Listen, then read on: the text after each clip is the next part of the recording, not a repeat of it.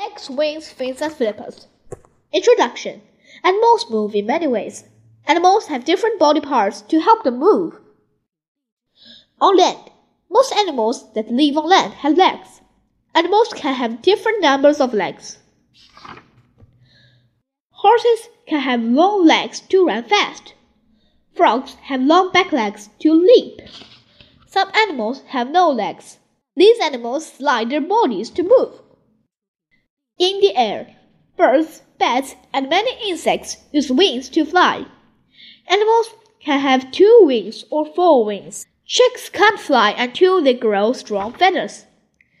Animal wings come in many shapes and sizes. In water, fish use fins and tails to move through the water. Whales have fins and flippers, but seal, sea lions, and sea turtles only have flippers. Penguins are birds, but they have flippers instead of wings. Penguins swim to hunt fish in the ocean. On land, they can walk, or they can slide on their bellies.